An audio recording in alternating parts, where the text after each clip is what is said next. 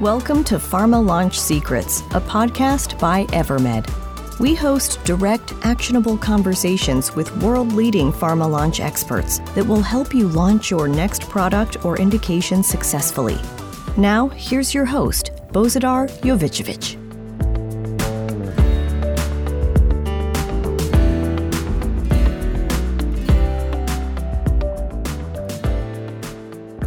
Hello and welcome to a new episode of the Pharma Launch Secrets podcast. And today I'm joined by Indraneel Mukherjee, who is an associate partner at ZS, where he manages a team of 30 people across India, Australia, and the US, and is focused on sales and marketing consulting for US pharmaceutical and healthcare companies. So, welcome and great to have you here today, Indraneel.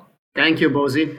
My pleasure. All right. So, Let's dive in straight into some of the questions and content. I know that you guys at ZS have uh, a, an excellent overview of where the future is going and where the past was as well. So maybe let's start with a very high level. We had COVID, a lot of things have changed, have changed in many industries. So what do you think were some of the biggest changes for pharma companies launching a new product in the US three, four, five years ago versus today? Yeah, that's a it's a very interesting question. I think I categorize changes into into two broad buckets. Change category number 1 is what I call acceleration of a trend that was already existing prior to COVID. For example, we knew physician access was deteriorating we knew that selling had become much more complex for pharmaceutical companies that they had to deal with much more integrated health systems larger hospital networks and it was more business to business as opposed to business to physician. These trends existed before covid. You know but what covid did is it kind of put the pedal to the metal. So access deteriorated even further. And while it has come back to some degree, it hasn't come back to what our pre COVID levels are. So we are kind of made about a third of our way back, but we are still 66% short compared to the access that used to exist prior to COVID. The institutionalization of healthcare has only accelerated post COVID. Hospitals and integrated health systems and big physician groups are becoming much more predominant. So much so that even private equity players are now investing in physician groups, for example, right? So they are now playing a role, and pharma is now trying to figure out how on earth am I supposed to weave into this ecosystem when I've been talking to physicians up until now? But now I need to talk to what? Private equity players? Now, how do I deal with that? So that's what I call an acceleration of a trend that already existed. And a new thing that has kind of started post COVID now, but I feel it's going to happen more so in the future, is that the launches that pharma always knew of are a thing of our past. The concept of blockbuster products, you know, products that are going to bring me $5 billion, $10 billion in sales when I'm going to launch one or at best two products in a year, and I as a company would be done for, is going to become a thing of the past. So now it's more about micro launches. You're going to have 20 launches or maybe 30 launches in the course of a calendar year where each product is about two 300 million dollars at best and they're all catering to niche patient populations solving unmet needs in the patient population. So now what does that mean? From a launch competency standpoint, for pharma is a complete transformation. From having big launch teams that used to launch one big product and have six months launch planning leading up to the launch, where you now have to launch products in two to three months, right? And do many more of that over the course of a year. I think that's going to be a big change. We're going to see much more of. So more micro launches coming your way. And maybe the third thing that I'll add to this, especially accelerated by post COVID, but it's going to be a thing for the next five to 10 years or so is the, is the shrinkage of SG&A. As micro launches become much more prevalent, there are industry analysis that suggest that anywhere between 20 to 30 billion dollars of SG&A is going to be shrunk from pharma pockets over the next 10 years or so. So you're looking at sales and marketing costs going down. Therefore, the, the impetus of a chief commercial officer is to have the same kind of launch trajectory, but now spend half or less than half of what they used to. Right. So that's going to be a um, space and it's going to be a new thing for pharma to figure out how to do that better. Yeah, oh, you you thought, oh, this is phenomenal. All right, so we'll definitely go go a little bit deeper on each of these topics. just for clarification, SG&A, what is SG&A? I want to make sure that acronyms uh, are always it's clear. Your, it's your selling, general, and administrative cost. All right. So basically, marketing and sales sales cost. What goes into? Yes. Got it. Okay, great. So you mentioned access to HCPs. You mentioned mi- micro launches in smaller products in hundreds of millions of dollars, and trying to do more with less, more launches smaller, like bigger volume, but with, with less money. So let's just go a little bit deeper into those because that will shape any kind of strategy. So access to doctors. There are people who are still waiting for things to go back to how it was. It sounds like that is not happening. Um, so uh, when you say access is lower by one third, does that include digital access as well? You know, digital. So that's that's a very interesting question. When I meant access, I actually meant access of our commercial and medical field forces to be able to um, go into doctor offices and talk to them. It's and I said it's it's about back to the we have recouped about 33% of the access that we had lost during COVID, but we aren't quite there yet. Digital access has increased. Digital impact necessarily hasn't, and I and I want to distinguish between the two. Of course, pharma realized that when you are losing out on access, you have to reach out to the customer somehow. And uh, digital which had always been there for a long period of time it just suddenly got a lot of fillip right?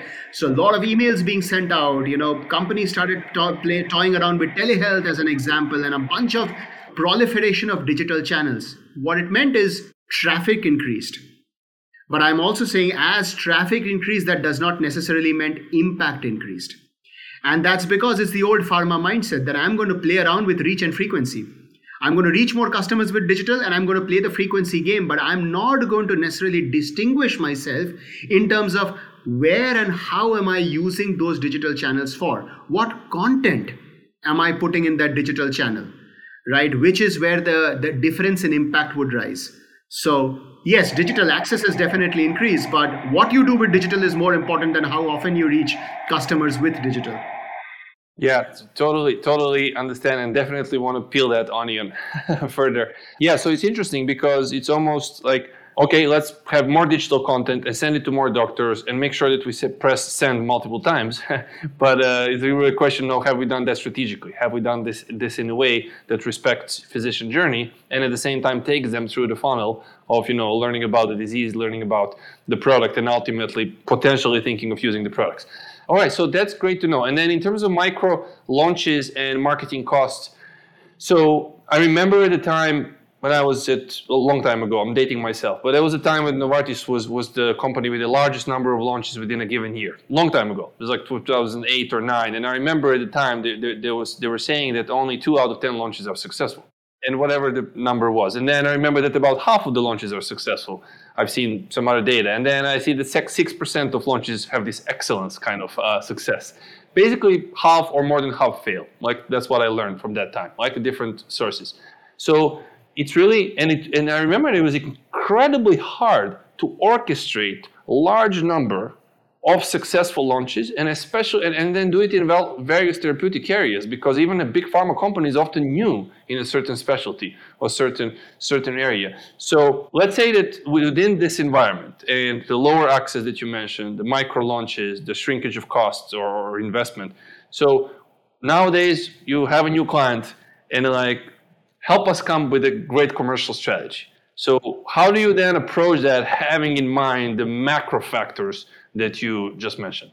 Yeah, I think it all starts with what your it starts with two things, right? First it starts with what type of customer problems are we trying to solve for here as we are kind of designing a launch right where in the in the customer journey or patient journey is the product going to fit in that's the first consideration and the second consideration, almost in parallel, is what's the portfolio strategy? Like, are you launching a drug and you have a bunch of follow on drugs in the following years, or are, actually launching a portfolio of sorts with indication expansions and, and multiple other products also tucking into the portfolio? Answer to both these questions start to determine what the future you know launch strategy would look like. I mean we look at it we have we have what we call a nine box framework at zs that we typically use to kind of figure out what the integrated launch strategy is. But the first box in the nine box framework is patient and hcp insights. Like who are the patients? Why do they need the product? Who are the target doctors? When and where would they use the product And is the product solving for an unmet need in the patient journey? Or is it a me too? Essentially, at the end of the day, what your commercialization and launch strategy is, is predicated on the answers to these questions. So that usually is step number one, which then starts to then influence, okay, so if that's what the patient and HCP insight is, what's my overall launch strategy? What's my overall commercial model design? You know, what kind of roles do I need? What is my, you know, uh, surround sound strategy from a marketing standpoint? Where do I put my budget? What type of launch activity should I do pre-launch? Six months or earlier than launch at the time of launch and then post launch how should i segment my market so on and so forth but i think it all starts with understanding what the unmet need is what the patient problem is who the right customers are and if you get that right everything else starts to follow wonderful and then we won't go into all the nine boxes and i assume some of this proprietary but i have to ask you this of the nine boxes where do you see right now the biggest struggle that your pharma companies have and a box that they do the best without revealing all of the, all of the boxes? Oh, I, I yeah, that's a, it's, a, it's a very interesting question. I think the biggest struggle is to help pharma understand that it is not about your product. And if you if you need just take a step back and you look at most pharma launch teams, these are product centric teams. So you have a product, you have a marketing lead of a product, you have an HCP marketer, you have a patient marketer. Yes, you have those customer roles, but what is what is their single point agenda? The single point agenda is I'm going to make my product a success, right? I'm going to meet the forecast of my product or exceed the forecast of my product. Where things are going to change for for more launches to be successful is to take this product centric mindset out and start bringing in what patient problem am I trying to solve for.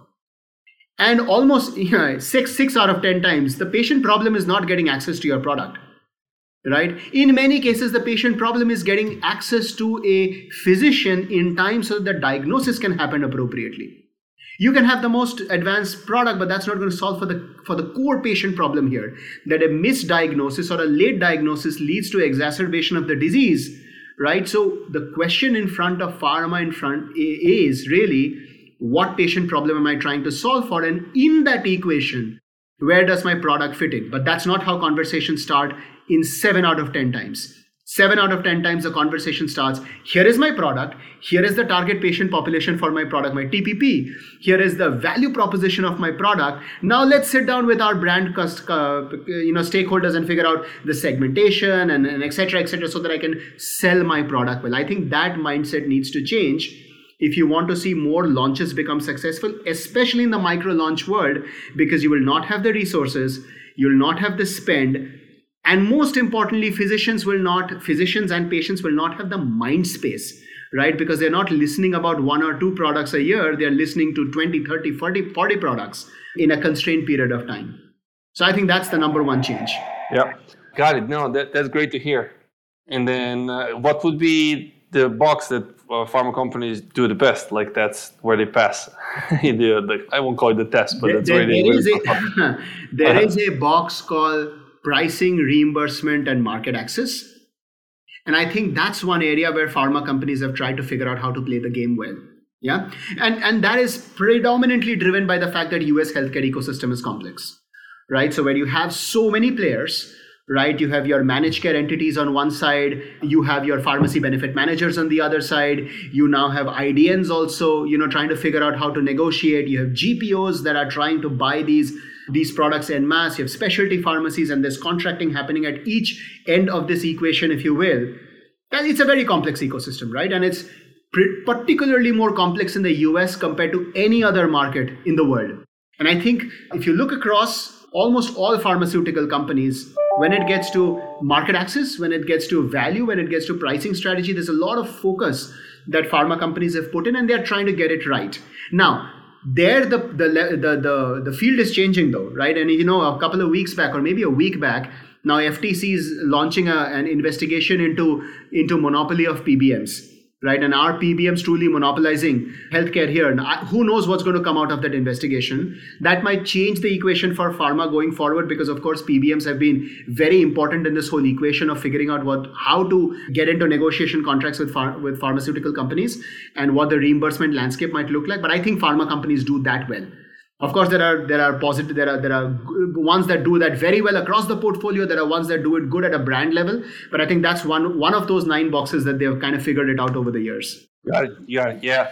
Uh, super clear. And then just you know, listening to the amazing points you're making, I'm thinking it's not easy today nowadays to lead a product launch in the US with this, you know, and you may let's say a person already had successful launch, led successful launch five years ago. And now even though they were successful, like, okay, so how do I launch with less money, with lower forecasts, with content that we're not traditionally really good at, and orchestrating all the digital channels and make sure that there is an ROI and that I'm using the right content with the right technology and connecting all the data together like my just an observation, it would make me a little bit nervous to launch a product nowadays, right? Um, oh, absolutely. See that across the board uh, with your clients? Oh, no, absolutely. And and just to add another challenge in this whole equation, when you were launching fewer products, you had more lead time. So that would meant that as a as a person who's responsible for the brand, I could start doing market research a lot earlier. I could spend more money on doing market research and getting the true pulse of the market. I don't have that flexibility, if you will, or I don't have the time, let alone the budget, to be able to do as, as in depth market research. So now my question is how do I still make the product a success without having relied on traditional market research, chart audits, etc., that I've always done in the past? So another another area of change that our, our clients need to become comfortable with. Excellent. And then we are it, now the question is then okay if we go a little bit deeper now uh, we understand now the, the macro setup and all the challenges and where pharma is doing well where pharma is more advanced where pharma is less advanced where there is more uncertainty right around the launches today.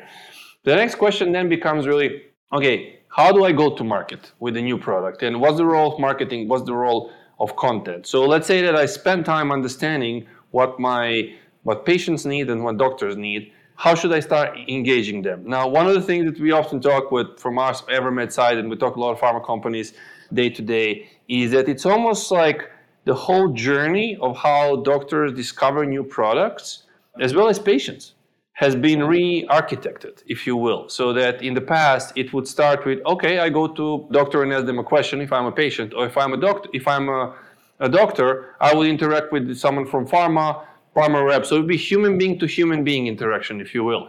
And in many other industries, that has changed a long time ago. So I usually say, well, you know, if you want to buy a TV or a car nowadays, you don't go to talk to a salesperson. You may want to talk to them later on once you're close to making your decision, but you'll probably interact with some content, do some research, go on Google, ask some friends, things like that. So I think that it's just everything that we as consumers do. We're now kind of accepting more and more that that's basically what doctors do. They want to engage with the content on their own terms and then maybe get to a point where they learn about want to engage with a human being and talk about you know buy and bill versus samples or maybe they want to understand the copay or things like that so with all that said where do you think will be the biggest change for marketing when it comes to launching products and what is the role really of the content especially given what you said in the beginning lower access to doctors and everything else. Yeah yeah. I think you already t- we, we touched upon digital a little bit right? And the fact that physicians now want to consume content digitally but also more importantly at their own time you know whenever they get their time to as opposed to when a rep can walk in through the door. I think there are two there are two levers of marketing transformations first of all like i said earlier like move away from product marketing. If you're establishing a marketing team when you are 4 months away from a product launch i would have to believe that you're already pretty late right? So the role of marketing is not so much product awareness as much as it is about un- is driving awareness of how current treatment decision paradigms are suboptimal. Now you could say that hey that's the role of medical and and and I would argue that's a re- that that's a firewall intentionally pharma has created because of the risks associated with incentives. If you were to take a step back for a moment and not worry about incentives as much because when there is a problem, there is a solution. I believe that commercial medical collaboration needs to significantly increase in pharma, and that commercial medical team that needs to go to the customer universe and start to educate them about current treatment modalities, gaps in the treatment modalities, and start to educate physicians on what can theoretically change should happen much earlier. I would even argue 24, sometimes 30 months ahead, even when the asset is in phase three trial. Because what you're trying to do is you're trying to make a case of case for change. Then when you have your let's say your label out there, your your you have your PDUFA date, that's when you come in and start to do branded promotion, the the traditional way pharma talks about branded promotion. So I think the role of marketing is much more upstream from a strategic standpoint. From a tactical standpoint, I think there is marketing has to rethink itself in terms of the way they create content and the way they deploy content. Right now, the process is what I would call very event driven when a brand is about to launch, a few months ahead of that, I create a whole bunch of content, which is key message categories. I want to talk about my product safety. I want to talk about my product efficacy. I want to talk about method of administration, etc., etc. And I create very standard content on that. And then it's really about carpet bombing that content to pretty much everybody in the universe, whoever is willing to listen. That is archaic. That needs to change. Now, content needs to be created A, much more personalized in terms of who is the customer and what is it that they truly care about. Is it about the efficacy and safety about the product, or is it about how can I make sure that the patient stays on the product? And it's about avenues that you have for driving patient adherence. They are two very different things. And if you, all your content is about efficacy and nothing about patient adherence, you've already lost out on a certain segment of physicians. That's number one. Second is when do I get that content? So, do I need to know everything now versus depending on when and where I'm treating my patients, where I am in the journey? If I start to get the content then, then the resonance with that content goes up. So, what it means for marketing is now marketing needs to be also very data driven because you cannot come up with all these permutations and combinations in terms of when and how to deploy content to each physician in a personalized manner without being very highly data driven and technology led in being able to deploy content that way. But I just use words data and technology. These are the two things that pharma marketeers today don't understand at all. right? So the future of pharma marketing, therefore, is very different from the current state of pharma marketing. You almost are talking about a different crop of marketeers, right? Who are digitally led, who are data led, who understand technology and can operate in that ecosystem. That's one crop. And the strategic marketeers are the ones who get deployed much earlier than when the product is about to be launched, who, who think and who think less about product and more about the true disease uh, or the problem that they're solving for their patients. Yeah, so that there's just a lot here. we can go deep down all these rabbit holes.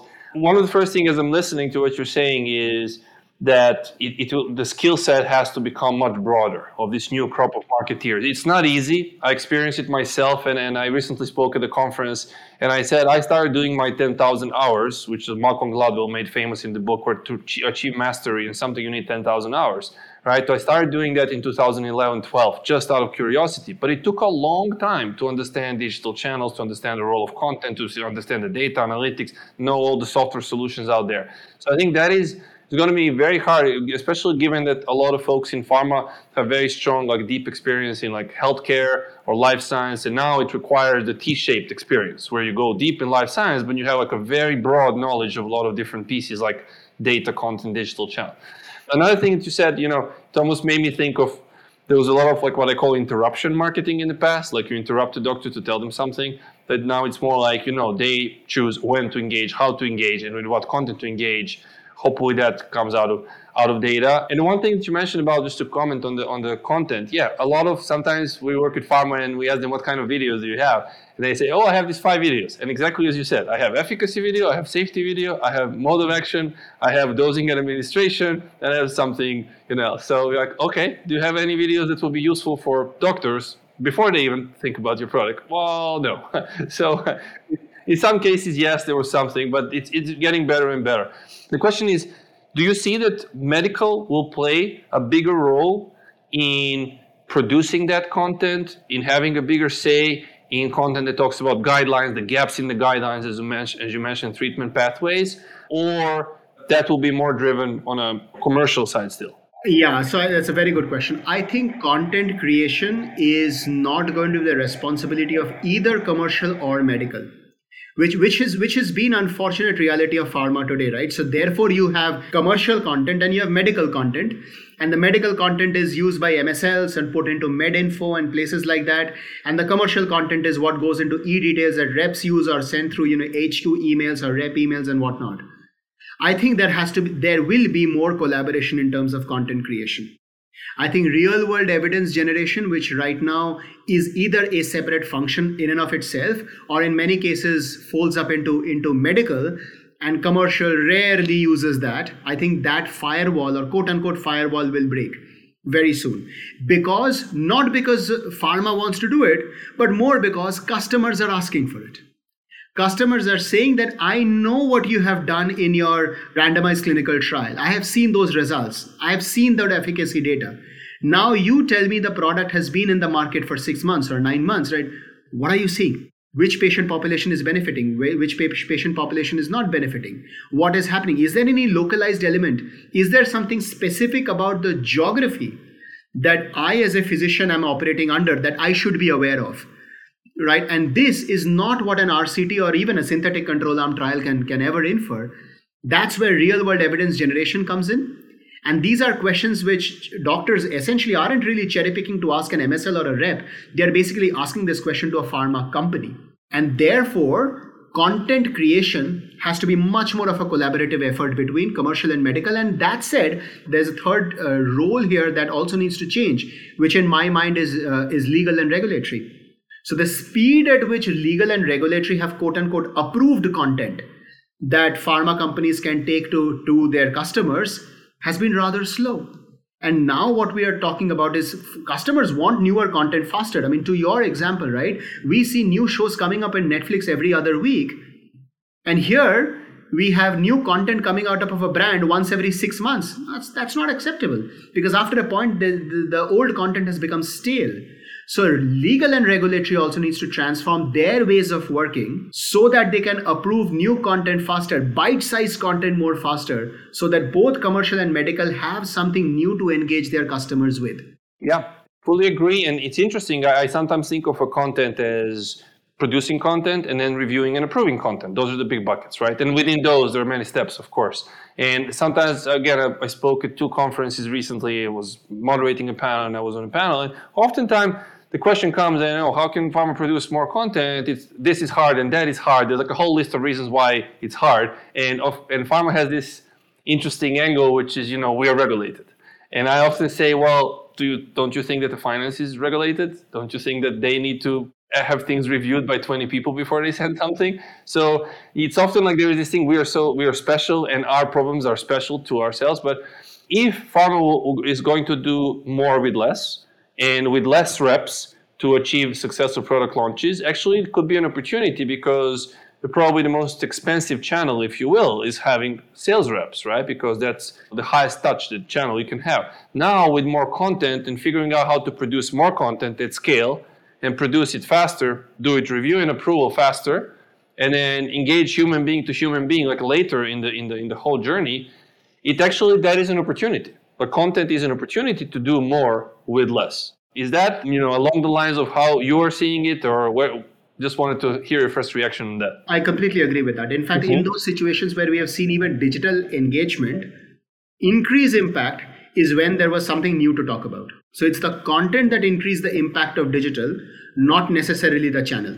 Yeah, yeah. So, Excellent. so, there, yeah, so goes back to the same yep. point and again, it, it's you know we are all consumers, and doctors are consumers. That's exactly how we interact with other parts of our life. We interact with content. We want to hear the new new things, and then uh, take it from there. I think one one you know to be fair also to farm on one side. Sometimes I'm thinking, well, this is all new, and it's in a way every industry had to become partially a media industry and have those skills of producing more content like a media company, right? And it's not easy, it takes some time. I think it's a transition. And the moment where that kind of content at scale machine starts to produce content that's relevant, and the next piece of content is actually informed by the viewing um, analytics and insights from the previous content, that's when the machine starts to kind of get to this flywheel uh, element. I have to ask you one more thing. I have a rapid fire quick questions to- towards the end, but I have to ask you this one thing do you see a future where pharma launches will be done with almost no sales force or without a sales force? I have had this question asked question. so many times. yeah. There already has been evidence of, of some brands launching without sales force. But none of those brands have been successful given pharma's yardstick of what success looks like. Right? So now if you were to ask me five, ten years down the line, will there be a launch without sales force? And my answer to that will be it depends. It might be. There are situations, especially in rare diseases, ultra orphan diseases, where sales force, the traditional definition of sales force, does not apply at all, right? Where the concept is I want to have someone, a, a medical person, it's a medical led launch as opposed to a commercial sales force led launch. Then I could also see spaces like diabetes, like cardiovascular, where there is so much information already available that you could imagine launching a brand in that space without a sales force, but you cannot do it with the current capabilities that pharma has. If you don't have the speed of creating new content, if you don't have the ability, the data and analytics competencies to be able to figure out at an N of one level, what is it that physicians are looking for? If you don't have the ability to, to pull through success from a pricing, reimbursement, value standpoint, from getting customer segmentation right, and even getting to micro segments, if you don't have all of that, you have no other option but to rely on sales force. So if I were a pharma company tomorrow saying, oh, because I've had some evidence, I'm not going to have a sales force, but I'm still going to launch the brands the way I've launched them in the past, you're essentially setting yourself up for failure. Right. So there's a lot of prerequisites that need to be put in place. And I guess there are many pharma companies heading that way. I mean, AI maturity is going up, data and analytics maturity is going up. Most of that AI and analytics maturity has been are being applied today to inline brands to for portfolio maximization, for sales maximization. It's less so applied in launch situations, but I think that's the change which is waiting to happen. Yeah, and, and just to add to that, sometimes um, and we see it in our day to day that content can be a phenomenal foundation to to build a community because content linked or paired with engagement features such as asynchronous questions and answers, where you connect the content authors like top KOLs, and let's say rare disease example, where you connect, we have small communities of doctors, they have key opinion leaders. So connecting those key, key opinion leaders around the world, because small number of patients, and giving them uh, opportunity to consume phenomenal content, but also be able to ask questions and tag people and do everything we're doing in social media, but within the environment that is more geared towards superior learning experience, scientific exchange, peer to peer, could open up a whole new door that exists in other industries on launching products. However, of course, that would mean that we need to, you know, have processes when someone mentions adverse events. We need to make sure that we put the guardrails that everything is done compliantly. But content plus engagement could potentially even be taken to like communities and peer-to-peer communities where conversations are happening and people are getting to know product better and the disease better and helping each other and it's enabled by pharma so doing something that kind of makes that easier. Great. Uh, so I have uh, for the very end. By the way, I feel like we'll have uh, another episode in the future because there's like 17 other questions I want to ask you. Uh, but um, at the very end of this episode, I would like to ask you rapid fire questions and answers so that we can get to know you better. So, what's your favorite industry buzzword of 2022? Digital transformation. All right. What's the best book you've read in the last 12 months? Oh, that's a very interesting one. How to be a rainmaker. All right. Recommended? Recommended. I think absolutely. Book, right? Yes. Yes. All right. Irrespective of whether you're in the consulting industry or not. Got it. Excellent. What's your go-to song when you need some inspiration? You know what? I actually prefer instrumentals more than more than lyrics. Oh God. Any specific instrumentals? Is piano or violin or or electronic? Piano. All right. Okay, clear. And who in the world of pharma would you most like to take out for lunch? Huh, that's a very interesting question. Maybe two. Vas Narasimhan from Novartis. Mm-hmm. Right? He had a lot of expectations of where to transform Novartis. He wanted to make Novartis into an AI led company. You know, the, the jury is still out there, but few hits, many misses. So I want to learn more from him. And the second person would be Albert Bourla from Pfizer. Right? He what's next after after uh, Comirnaty? Very clear. And then, what one sentence advice would you give to anyone just starting out right now in pharma or pharma consulting? If you're starting out in pharma, it depends on what your role is. One sentence advice would be there is a lot of help available outside. Don't do it all alone. Right. So that's that would be my advice to anyone starting out in pharma. Anyone starting out in pharma consulting, especially in the US, I would say learn how to become friends with data because that's where answers would lie. If you're if you're a generic strategy consultant working with frameworks but you're not hands on with data i don't think so you will have a lot of insights that will be helpful to your clients. Very clear. And the last one where can people find you online? People can find me on facebook. I'm very active there. Not so much on instagram. I'm very active on linkedin as well. Excellent.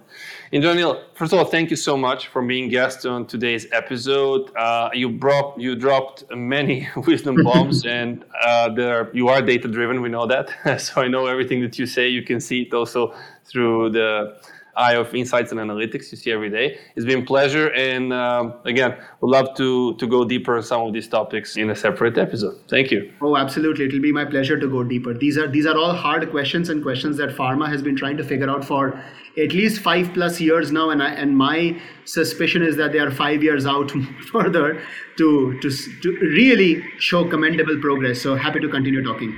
Agree. Thank you so much. Thank you.